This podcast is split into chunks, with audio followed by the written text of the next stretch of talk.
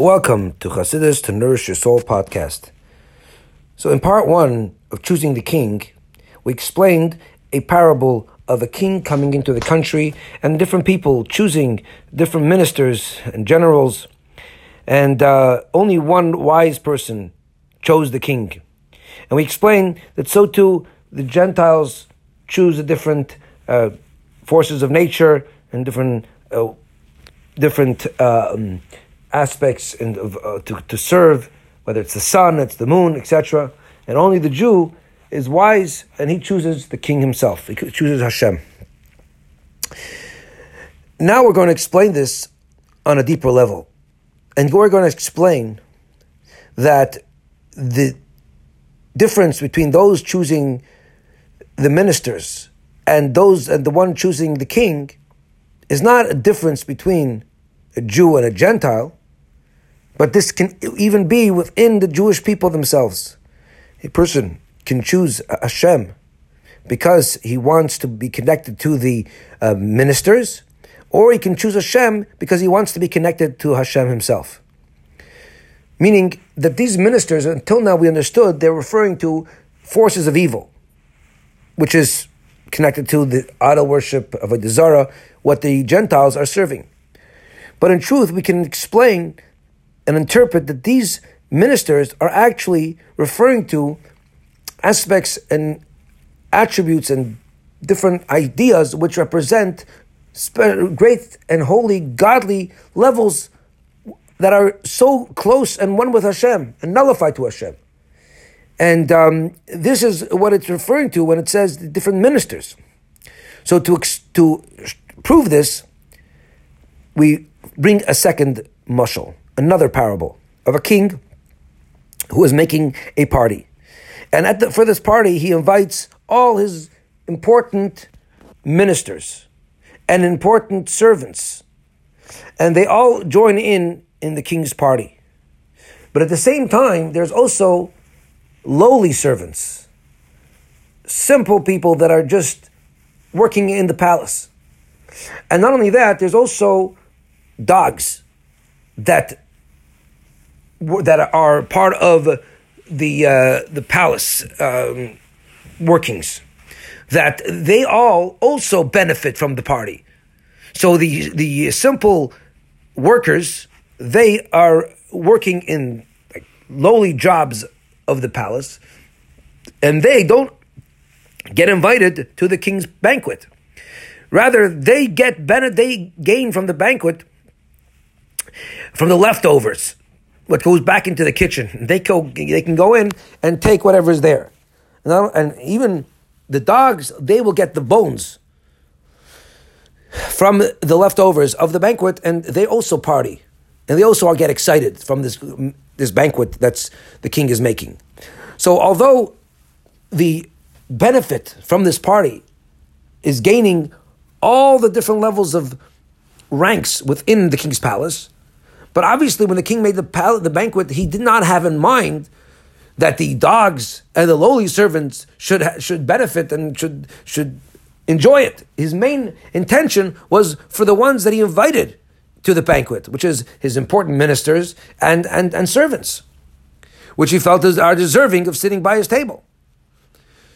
So similarly, this idea explains another concept, which is that Hashem, the way He gives to the holy servants and angels and and um, attributes and um, holy worlds that receive from Hashem, because they're totally connected to Hashem and nullified to Hashem, they receive in a very close connection to Hashem, Hashem desires to give them. They, it's like the party; they're the invited guests to the party.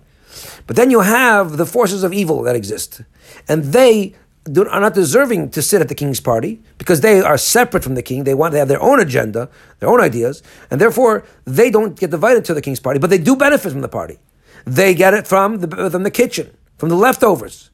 But sometimes they even gain more than the people sitting at the table because those that are sitting at the table have to follow table manners and they can only they get a certain portion. But those getting in the kitchen can party and have as much as they want. There's no limitations and there's no rules. There's no guidelines of how they have to eat and proper manners, etc., they can do whatever they want. And even the dogs, they can enjoy the, the bones on the floor, etc.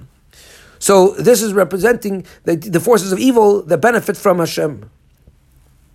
So we have here what we see is that the ministers that are sitting at the king's table are the ones that are representing holy in, in the in the in the the um, moral and the lesson from this this um, parable. We see that it's referring to levels of holiness, those that are close to the king that are totally nullified to the king, and they are receiving directly from the king's table. Which means to tell us that when we said in the other mushal about the, uh, the, the ministers that are with the king, and this one chooses this minister and that one's choosing the other minister, it's not necessarily referring to uh, complete evil. It can be referring to actually levels within holiness that are totally connected to Hashem and nullified to Hashem. And yet they want to be connected and they want to attach themselves to these different levels. Instead of connecting to the king himself they want to have a connection to these different uh, elements these different uh, levels of holiness and godliness. And this is the idea where you have some people you have people that choose Hashem they're serving Hashem they're doing everything but they doing it for for other reasons. They're doing it because they want benefits from these levels of holiness, which is, would be Gan Eden. They want to have paradise. They want to enjoy the pleasures of godliness and holiness when the, uh, in the afterlife. Or they, they want Olam Haba, which is after Mashiach comes, they want those, those benefits that they're going to gain at that time. Um, or higher levels of Gan Eden. They, they want spiritual benefits.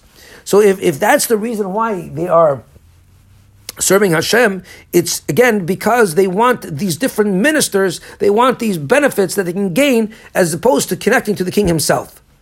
And this is similar to another mushal where you have the king makes an open invitation to anyone who wants to come into his palace. And you have those that, that, that come in and they, they, they get distracted by the beauty of the palace, those that get distracted by the music that is playing, those that get distracted by the food that the king serves. But only the wise person goes to the king himself.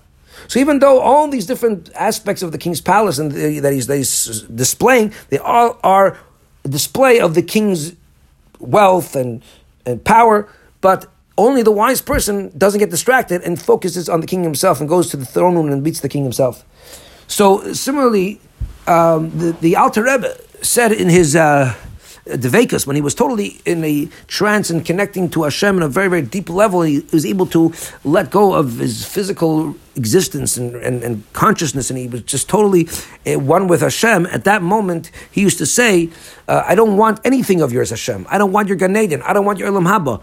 All I want is you alone. That means the ultimate connection between a Jew and Hashem is where he wants Hashem himself. For nothing else, for no benefit, for no um, reward. It's just for Hashem Himself, and that's what our goal is.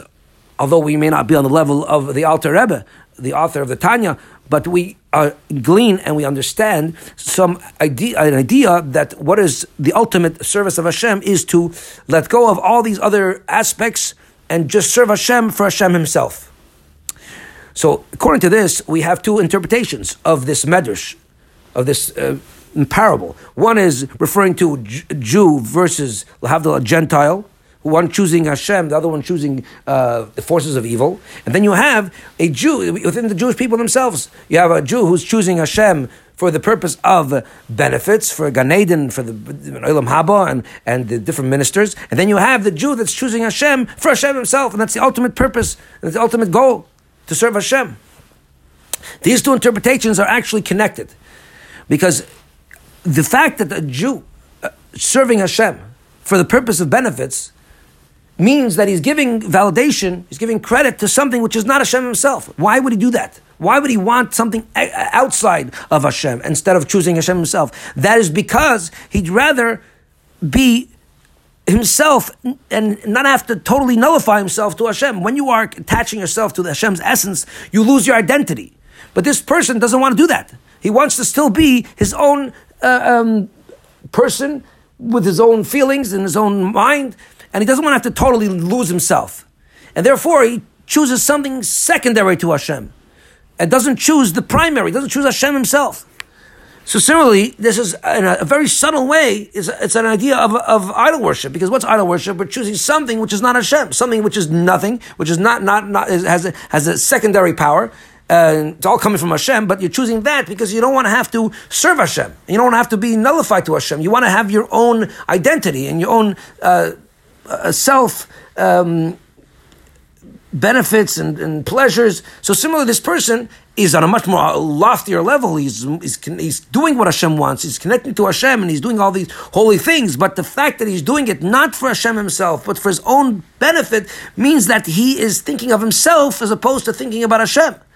He's looking for his own benefits. It's just that he's more on a spiritual level. He appreciates spiritual benefits, while the Gentile, Lavdil, choosing the Avodah Zarah, the idol worship is on a lower level, and he doesn't appreciate, doesn't understand that he wants, he only wants, he, is thinking about his own physical benefits. One is thinking about spiritual benefits, one is thinking about physical benefits, but ultimately they're both thinking about something other than Hashem himself.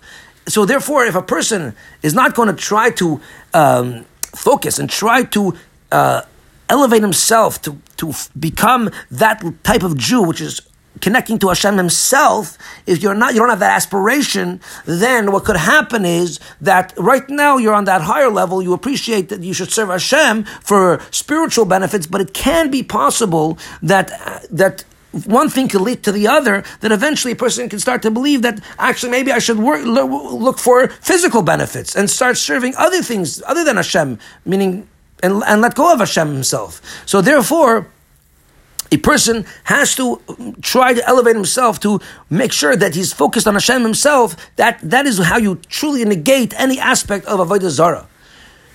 Now, the fact that a Jew is choosing Hashem, this is because he has a connection from his neshama, and his neshama comes from the inner connection to Hashem. That's why he has that appreciation. A goy, on the other hand, does not have that connection with inner connection to Hashem, and therefore he doesn't understand that there's something more. He doesn't understand that you can let go of your own. Uh, benefits and your own agenda, and you could totally connect to Hashem and let go of yourself. A goy cannot appreciate that, but a Jew has that ability to elevate himself to that level, at least to some degree, to appreciate the service of Hashem for Hashem himself and for not for any other aspect, even for the greatest benefits of rewards in Gan Eden and Olam Haba. Thank you very much for listening to Chassidus to Nourish Your Soul podcast. Wishing you a wonderful day.